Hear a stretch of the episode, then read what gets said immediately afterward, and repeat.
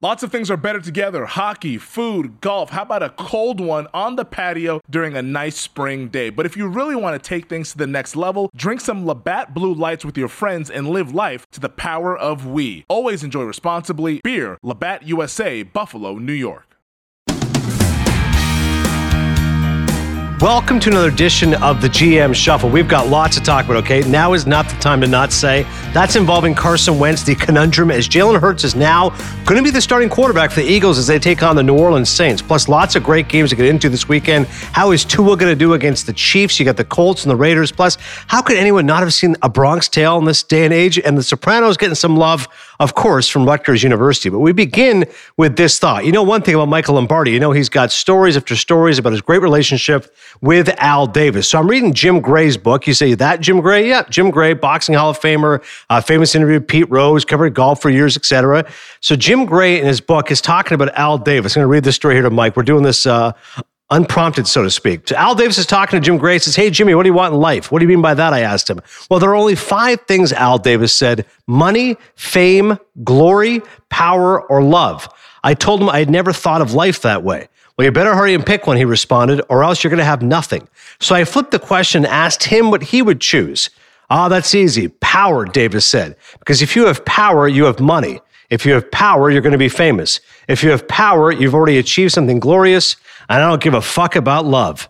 Davis had asked the same question in a meeting with me and Alex Spanos, the late Chargers owner. Spanos had answered, Love. I love my team. I love my community. I love my family. To which Al responded softly, Alex, if that's how you feel, that's why I've won more championships than you.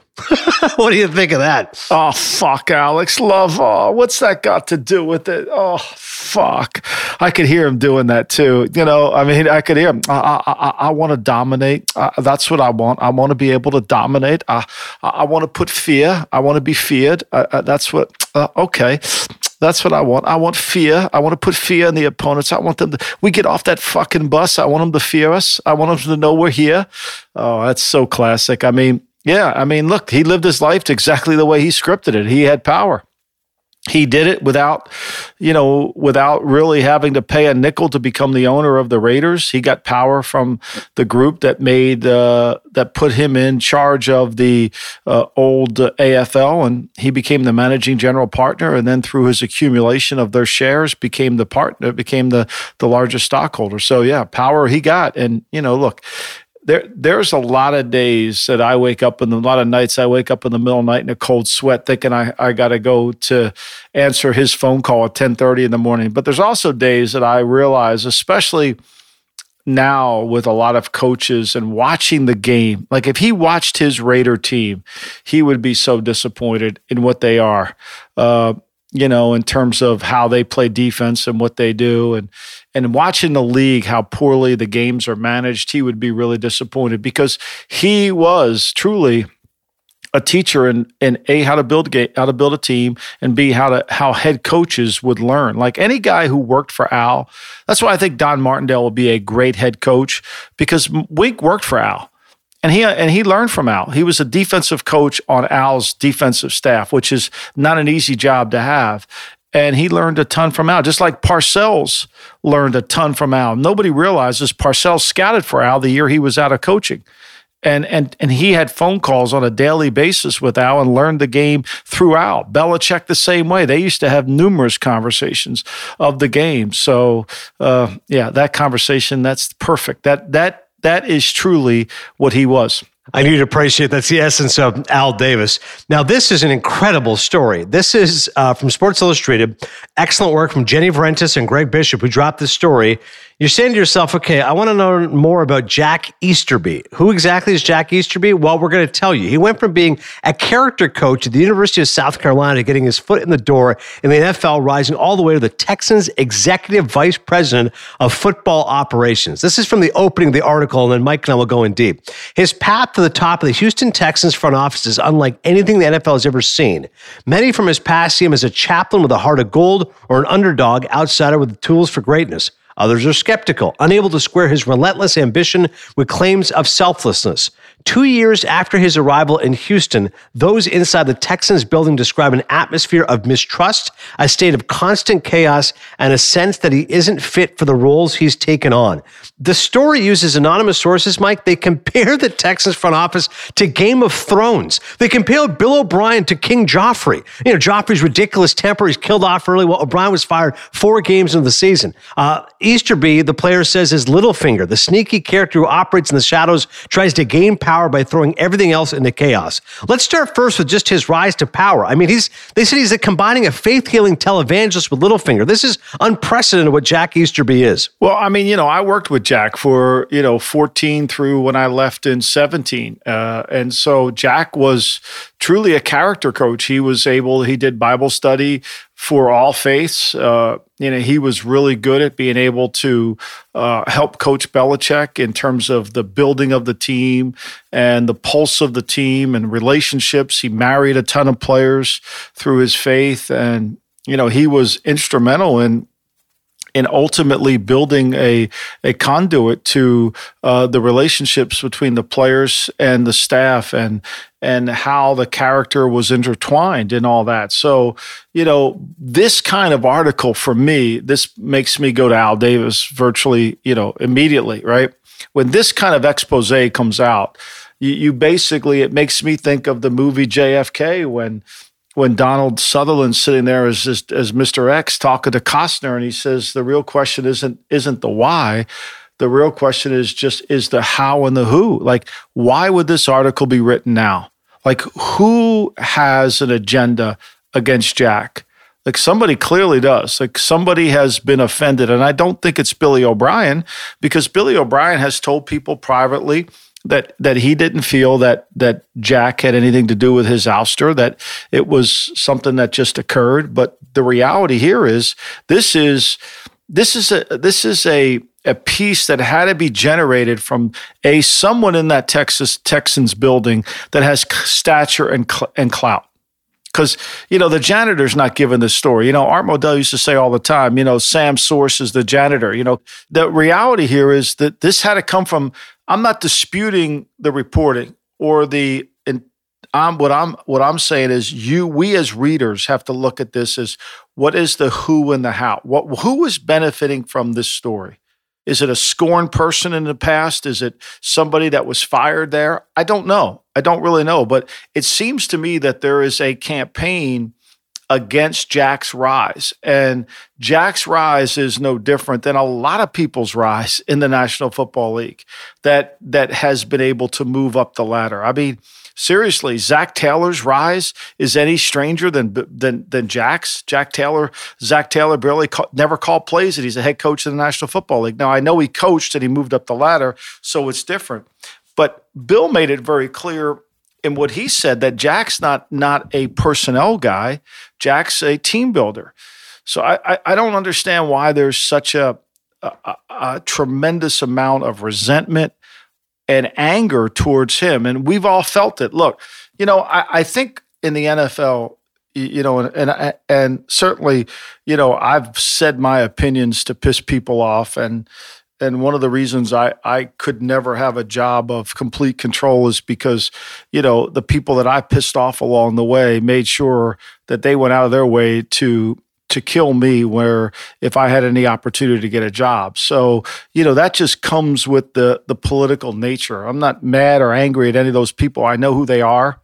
I know what they, you know, I know what they do. I know how they do it, you know, and and I have to live with myself as a knowledgeable with someone who feels like he has knowledge and I don't really care with anything else because you know, I was watching The Crown the other day and there was a great scene in The Crown where Margaret Thatcher comes in to meet the Queen, and she says to uh, to the Queen, she says, "I want to change my cabinet," and the Queen says, "Don't you think you're going to ruffle a few feathers? I mean, you know, you're going to, you know, you're going to uh, have a lot of enemies." And she said that unless one's comfortable with having enemies, and then she quotes this Charles Mackay poem, You have no enemies, you say. Alas, my friend, the boast is poor.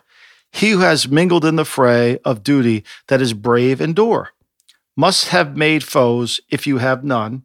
Small is the work that you have done. You hit no traitor on the hip. You've dashed no cup from the perjured lip. You've never turned the wrong to right. You've been a coward in the fight. And I think the NFL is really about if you want to just play the game of not pissing anybody off and take your medicine and sit along the sideline, you'll never have an article written like this about you. But if you want to try to change, then you're probably going to have this and somebody's going to come after you. To that point, Mike, I mean, this is damaging stuff they're saying here. Anonymous sources in the story say Easterby often brought up the possibility of moving on from DeAndre Hopkins. The Texans discussed it as early as the summer of 2019, basically saying that he was kind of getting in uh, O'Brien's ear. The story reports that O'Brien trusted Easterby even as others didn't. Two Texans told Sports Illustrated that 85% of the building did not trust Easterby, while another said it's more like 90%. According to the story, Easterby approached a player before a game early this season and hinted to the player that O'Brien could be fired and asked for that player's support when it happened. O'Brien was fired after an 0 4 start. Basically, they're, they're, they're painting him as a weasel here, Mike, to be blunt. They're basically just saying he's he's an untrustworthy guy. Right. And, you know, and, and that's, and that's, not how Bill O'Brien sees them. And so I think this mechanism of Hopkins has really pissed off some people. You know, they didn't get compensation back for Hopkins. I mean, it's one thing to say, I want to trade Hopkins. Like, okay, if I were the general manager of the 76ers, I would want to trade Embiid, let's say. But I'm not trading Embiid unless I get value for Embiid. You know, they got no value back for Hopkins. They basically just took the discount rack and they didn't want to deal with it. So I think this really pissed off a lot of people. And I think that, you know, as as as as we know, when you piss off people, people come after you and they damage you. And I, I, I can, you know, the fans don't know this, but there's so many people in the NFL who play the political game, who have the great PR campaign. Remember, the NFL is elected positions, not selected. You have to be electable. You can't, you know, what Jack's finding out here is his election, his election is taking a tremendous hit. This is this is the makings of of a political election, smear campaign, right? And he's not being selected. So you you have to understand that as you go in. And there's a lot of people that I, I worked with a guy at the Raiders that had a career in the National Football League for a long time, really never said anything, just went along with everything. And everybody loved him. And I love him. He was tremendous. But you have to live your life like that. You have to wake up in the morning and shave and say, you know what? This is who I am. And, and I, I could never do that. Like, I could never do that. I could never play the political game to where it was going to work out for me. I had to say what I thought, and I was a big, uh, you know, and and I felt like you know it was just going to be the way it is, and so you know, loyalty in the NFL is a strange, strange thing. You know, th- it's really should be devotion. It's not loyalty. Loyalty is saying what you think. Devotion is saying what they want to hear. And that's why I think sometimes you'll get these spirit campaigns. That's an excellent delineation between what loyalty and devotion is. All right, now time for a segment brought to you by Harvey Keitel in The Irishman. Now is not the time to not say. Yeah, that's right. Now is not the time to not say. Doug Pederson, the Eagles coach, it's official.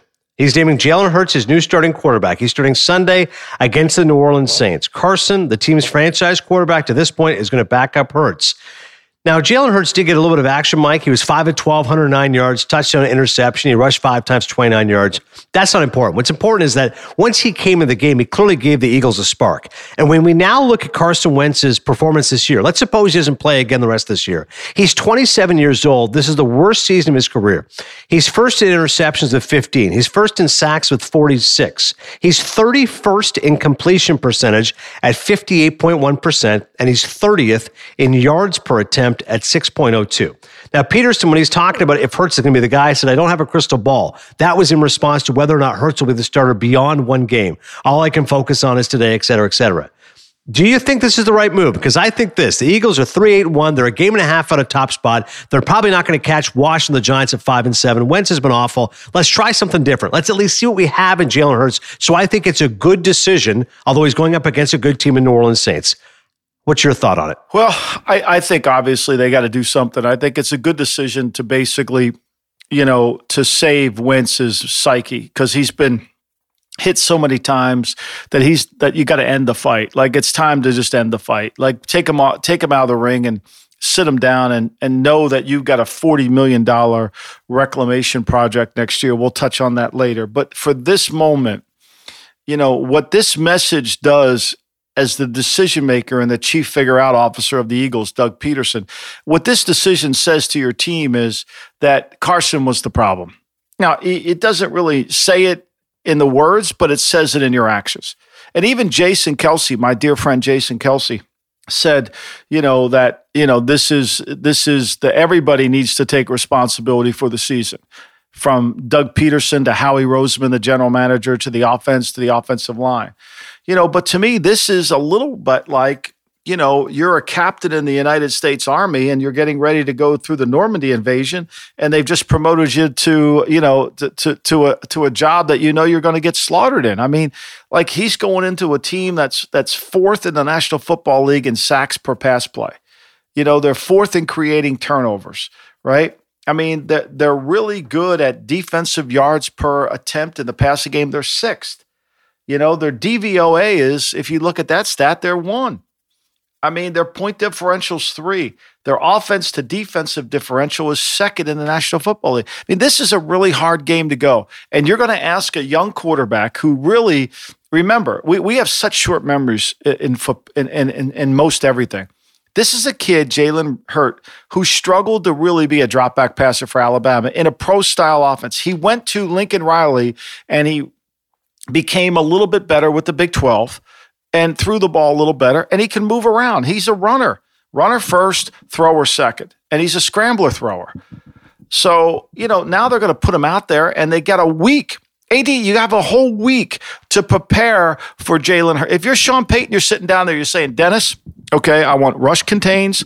I want to make sure we have a rush plan. I want to keep the bastard in the pocket. He can't get out. I want him to throw from the launch point every single time, and we're going to ha- we're to tackle him on every read option. Like you've given them when when he went into Green Bay, he gave him a spark because Green Bay wasn't quite ready for him. And then when Green Bay had a meeting on the sideline and said, "Okay, fellas, here's what we're going to do. Here's how we're going to rush it," he he couldn't do anything. He looked as bad as Wentz. So for me, I get it, but I don't get it. Yeah, you're not putting a guy in position to succeed. I hear you. But at the same time, you got to do something. Obviously, the team has been terrible. They need a spark. And at least now you can evaluate Jalen Hurts. Like I know Doug's saying, hey, we're just going to try for one week, but at least you can see what you have. Because with Wentz, Listen, you gave him a four year, $128 million extension. That was in the summer of 2019. So a year and a half later, that deal obviously is disastrous. And the Eagles shocked everybody by selecting Hurts 53rd overall in the draft, a move that you and I both criticized. And it made no sense. With all the weaknesses they have, you're going out and drafting a backup quarterback there. So they can try to spin this around and go, well, hey, maybe Hurts is the future if indeed he plays well these next few games. I'm dubious he'll be able to do so, but at least you see what you have. So when you look at the Eagles' brain trust overall, so Doug Pederson's the head coach. We're not sure what's going to happen with him. Howie Roseman's the GM. Howie Roseman, for a guy, again, he should be getting more criticism for the fact they, they drafted Arcega Whiteside. They drafted Jalen Reagor rather than Justin Jefferson. He also missed on DK Metcalf. You know, Jimmy Schwartz has done a great job as the defensive coordinator, but clearly they need a stronger offensive presence. And if indeed Doug Pederson gets fired, I mean, I think Jeffrey Lurie will know that there's pressure on Howie Roseman as well to perform. This goes all the way through the team. Well, it does. I mean, and this is their $40 million problem, AD. So they, they owe Carson Wentz 25 million. First of all, Carson Wentz signed an extension two years ago that he got a signing bonus for the extension.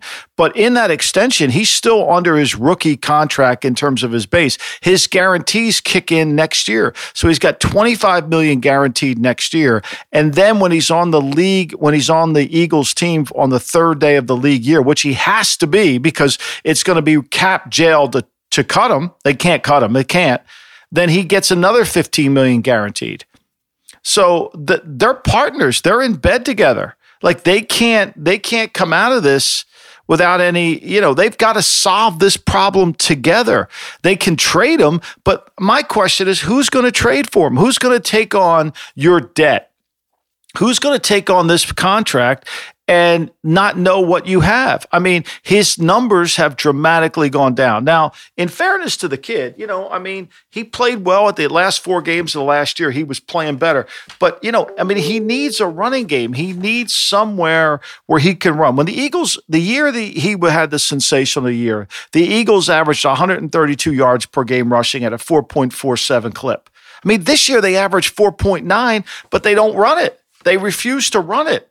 I mean, they won't run it. They won't help the quarterback out at all. So the problem, they can't trade them. That's my point. There's no value. This would have to be an NBA trade where, okay, I'll trade you Carson Wentz and I'll give you a two if you take on this contract. Like, who's gonna who's gonna stand on the table and tell his owner, look, let's assume a forty million dollar debt and let's take Carson Wentz on because naturally he'll redo his contract for us. Why would he redo his contract? He's got 40 billion guaranteed. The agent's going to tell him about Fangul. I'm not redoing my deal. Right? So why why would he redo his deal? And so therefore, you know, I can't really trade him for what his true value is. You could trade him like the, the Texans traded Hopkins and get not enough value back. And then you look like a fool. So why would you trade him? So now you've got to make it work. You're Jeff Lurie. You got to make it work. Pederson clearly can't make it work. Frank Reich made it work in 17. You know, in 17, he could throw the ball. This is fascinating. In 17, when he got back to pass, in between throws between 11 and 20 yards, he was 65 for 106 with a 61% completion percentage and 12 touchdowns, one interception, right? This year, from 11 to 29 yards, I mean, he has not been very good. He doesn't throw it very good, and he's ma- and he's below. He's at fifty four percent completion. I mean, it's it's like he just doesn't have the ability to accurately throw the ball once it gets over ten yards, and it falls apart, and they can't figure it out. And now he's below. Uh, he's below his numbers. I mean, there, there's a solution. I promise you, there's a solution. And the solution is it has to be Jeff Lurie's got to say either Doug can fix it or I got to find a coach to fix it. If you have a $40 million problem, then you better go invest in somebody for 10 million, some offensive coach, Josh McDaniel, Joe Brady, somebody who can come in and fix Wentz and save your 40 million. Spend 10 to save 40. Yeah, it's like your point about what you'd pay for coaches. Like McVay's worth thirty million. If he can get the, that out of Jared Goff, then of course he's worth that kind of money. So we'll see what happens for the Eagles. Obviously, there's a big test here for Hurts at home against the Saints, a ten and two team. We'll report back and see what happens there. When we come back, Kyler Murray and the Cardinals look to make a playoff push. The Chiefs are visiting Miami. Let's see if Tua time is ever going to happen. And the Colts look to make a statement against the Raiders. All that more is coming up. The NBA playoffs are heating up, and so is the action at DraftKings Sportsbook, an official sports betting partner of the NBA. With same game parlays, live betting, odds boosts, and so much more, don't miss out as the NBA postseason winds down. I mean, these second round playoffs have been unreal, and we have the conference finals now on the horizon. Make sure you get all those futures bets in before the value disappears. And if you're new to DraftKings, you got to check this out. New customers bet 5 bucks to get 150 in bonus bets instantly. Download the DraftKings Sportsbook app now and use code SHUFFLE. That's code SHUFFLE for new customers to get 150 in bonus bets when you bet just 5 bucks only on DraftKings. The crown is yours. Gambling problem? Call 1 800 Gambler or in West Virginia, visit www.1800Gambler.net. In New York, call 877 HOPE NY or text HOPE NY 467 369. In Connecticut, help is available. For problem gambling, call 888 789 7777 or visit ccpg.org. Please play responsibly on behalf of Boot Hill Casino and Resort in Kansas. 21 plus age varies by jurisdiction, void in Ontario. Bonus bets expire 168 hours after issuance. See dkng.com slash bball for eligibility and deposit restrictions, terms, and responsible gaming resources.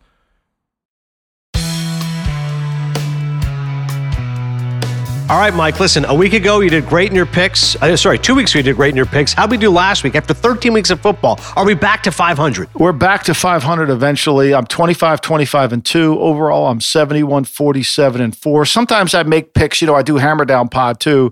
So sometimes I make pick, I, and, and I, I try to tweet them out. Sometimes I don't always, but I've got records of them. So I'm not fudging this whatsoever because I think it's really important not to fudge it. So last week, another three in one week. And again, I'm just sticking to my numbers, which I think have been really good. And as the year, as the week goes on, it's been pretty, it's been pretty uh, consistent. I love it. You're back on a hot streak now. So three and one now in back to back weeks. Let's keep the games going. The Cardinals are taking on the Giants. So New York right now, yeah, the five and seven doesn't look good, but they've been hot lately. Defense has played better. Even though Daniel Jones, Colt McCoy is able to do enough to win. Saquon Barkley has been out. Good coaching job by Joe Judge. By the way, uh, Joe Judge said Thursday the Giants hoping to make a final decision on his hamstring, so we'll see. They're placing a Cardinals team right now, Mike. How about the Cardinals? They went from hey, they're going to win the division. How exciting is Kyler Murray? To now they're a 500 team. They might not even make the playoffs. How do you break down Arizona slumping and New York right now surging? I mean, New York, Arizona's slumping for one reason and one reason only. I mean, Kyler Murray can't make plays in the pocket. I mean, he's averaged the last two weeks 4.75 yards per attempt. It's, that's bad. I mean, they've the last game they won was the Hail Mary pass against Buffalo. And they really weren't, they can't, you know, now the New England game went back and forth. They missed a field goal to take the lead. They lost it. But he's not making any plays and he's not running to the same level. When he runs eight times or more, they win. When he doesn't, they don't. And teams have done a really good job of controlling him in the pocket. And I think the Giants, you know, last week against Seattle, that's what they did a great job of controlling Russell Wilson in the pocket. They sacked him five times. They did a great job of power rushing the line.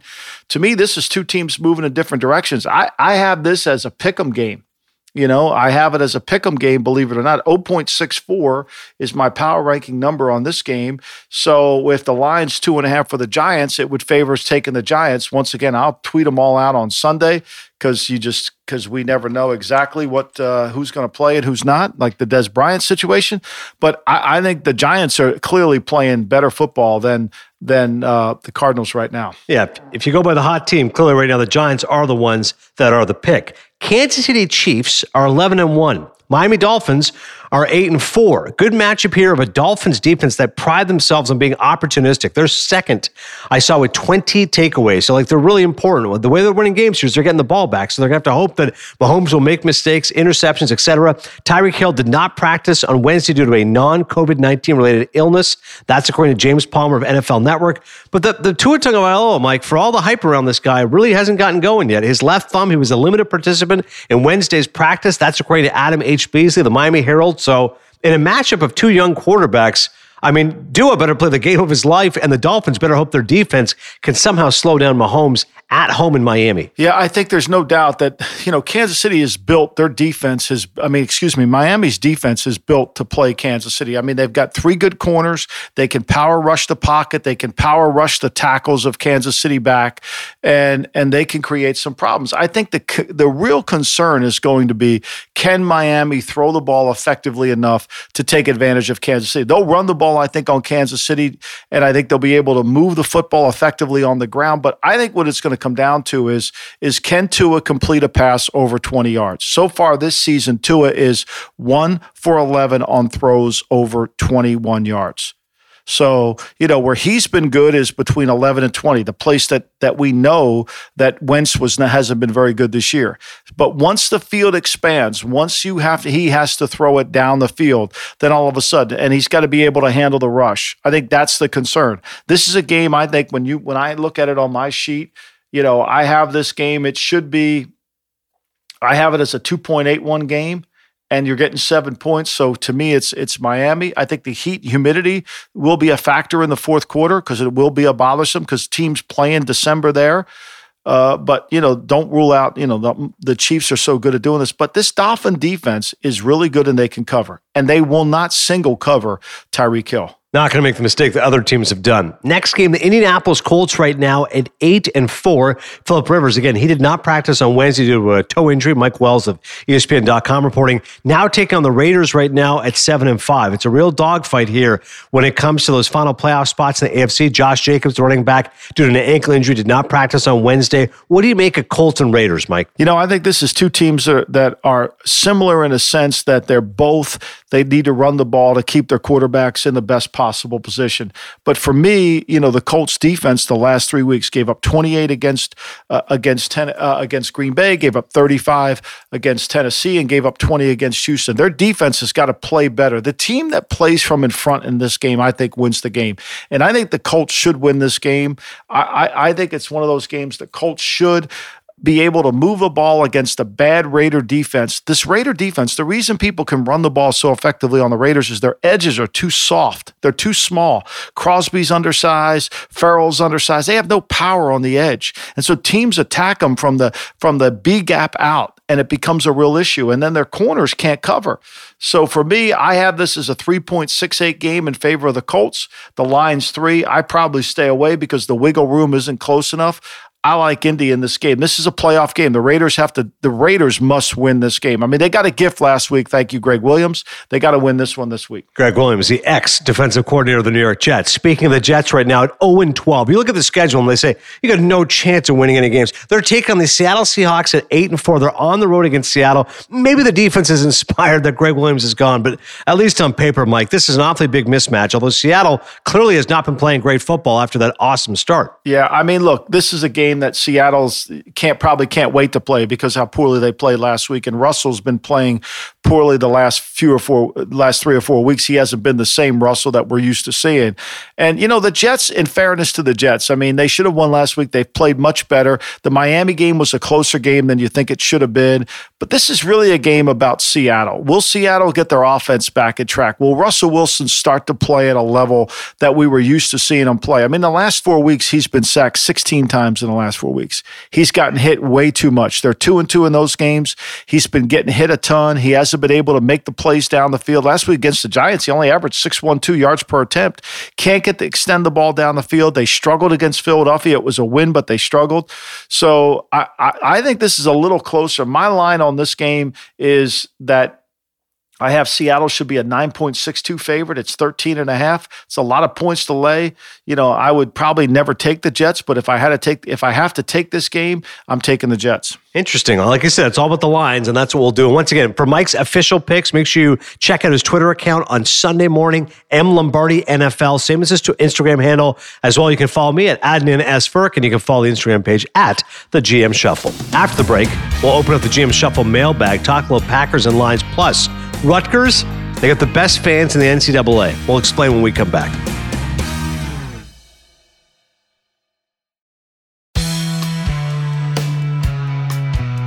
So the Green Bay Packers right now are nine and three. They're taking on the Detroit Lions at five and seven. Matthew Stafford, is due to the right thumb, was a limited participant in Wednesday's practice, but Stafford's coming off a big performance. The Lions finally went over 31 plus points, first time this season, which brings us to the mailbag. It's involving the Packers defense. You can always email us, by the way, the GM Shuffle at gmail.com. From Chad, if the Packers are one and done in the playoffs, I think the reason will most likely be the defense giving up 35 points or more, which likely means Pettine will be fired. Is this just Green Bay's fate?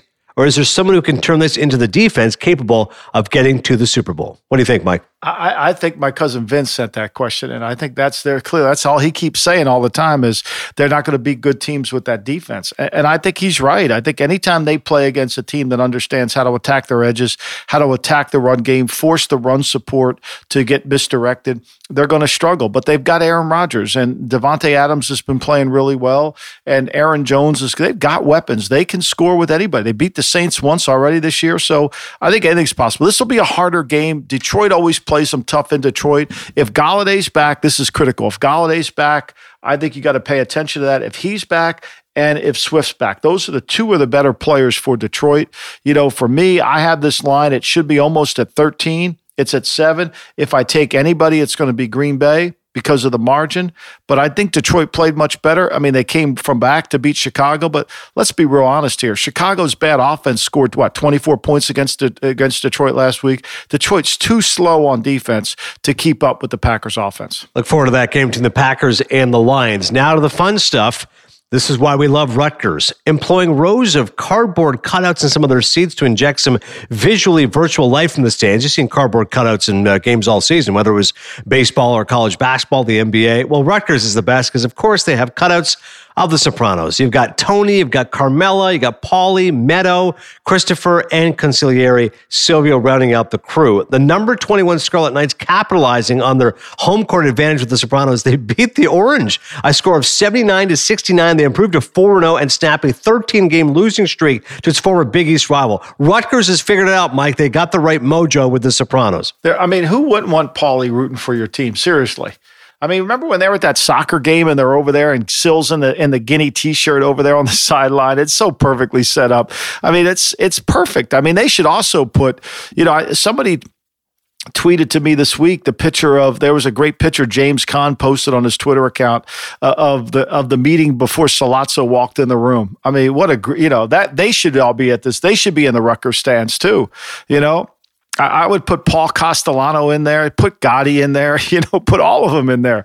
I have a whole section of them, you know, the, the, the, the as, as Uncle Junior said, the pride of New Jersey, the pride of Rutgers. Remember when he said that to the guy, when the guy showed up at the door? I love the fact that Gandolfini himself was a Rutgers guy. Like it just, it lent further authenticity. You're like, listen, obviously Tony Soprano did not go to college, but the fact Gandolfini did, like, dude, if these guys went anywhere, of course they would all be Rutgers guys. Yeah, no doubt. And when I went up to, when I went up for Greg Schiano's press conference. I went up there and, and uh, you know, I was there and, and, and on the wall in their facility, there's the picture of, of my man there, James Gandolfini. He's there and it was so good. I, I loved it. He was right there and, and they had him, uh, you know, they had him uh, uh, on the field as as, as an honorary member, so it was great.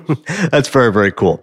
Uh, finishing things up here, our friend Kay Adams hosts Good Morning Football on NFL Network. She tweeted the other day about a Bronx Tale, the fact she's never seen it. So immediately you tweeted, I want a complete review after. And then she wrote, Ha, deal, a Bronx Tale, top of my list. I mean, eh, would you rather be loved or feared? I would say fear because fear lasts yeah. longer than love. I can't believe she's not seen it. I mean, she's been in, she's she's been quarantined forever in New York. I mean, you got to think she, you know, it's right there. Uh, it, it, it'll be interesting to see what her feedback is on that. So I would think she would have watched it. I mean, who hasn't watched The Bronx Tale? It's been on Broadway. It's such a great movie, you know. And you know, what's that? What's the line in The Bronx Tale about underachieving? Oh yeah, he goes, "There's nothing sadder in life than wasted talent." That's always the lesson that De Niro is telling his kid. Yeah. So you know, for me, I think that that's that's ultimate. So I'm I'm anxious to see when she does it, and if she does, she's got a full invitation to appear on the GM Shuffle to talk to us about what her review is. That we will extend that out to her.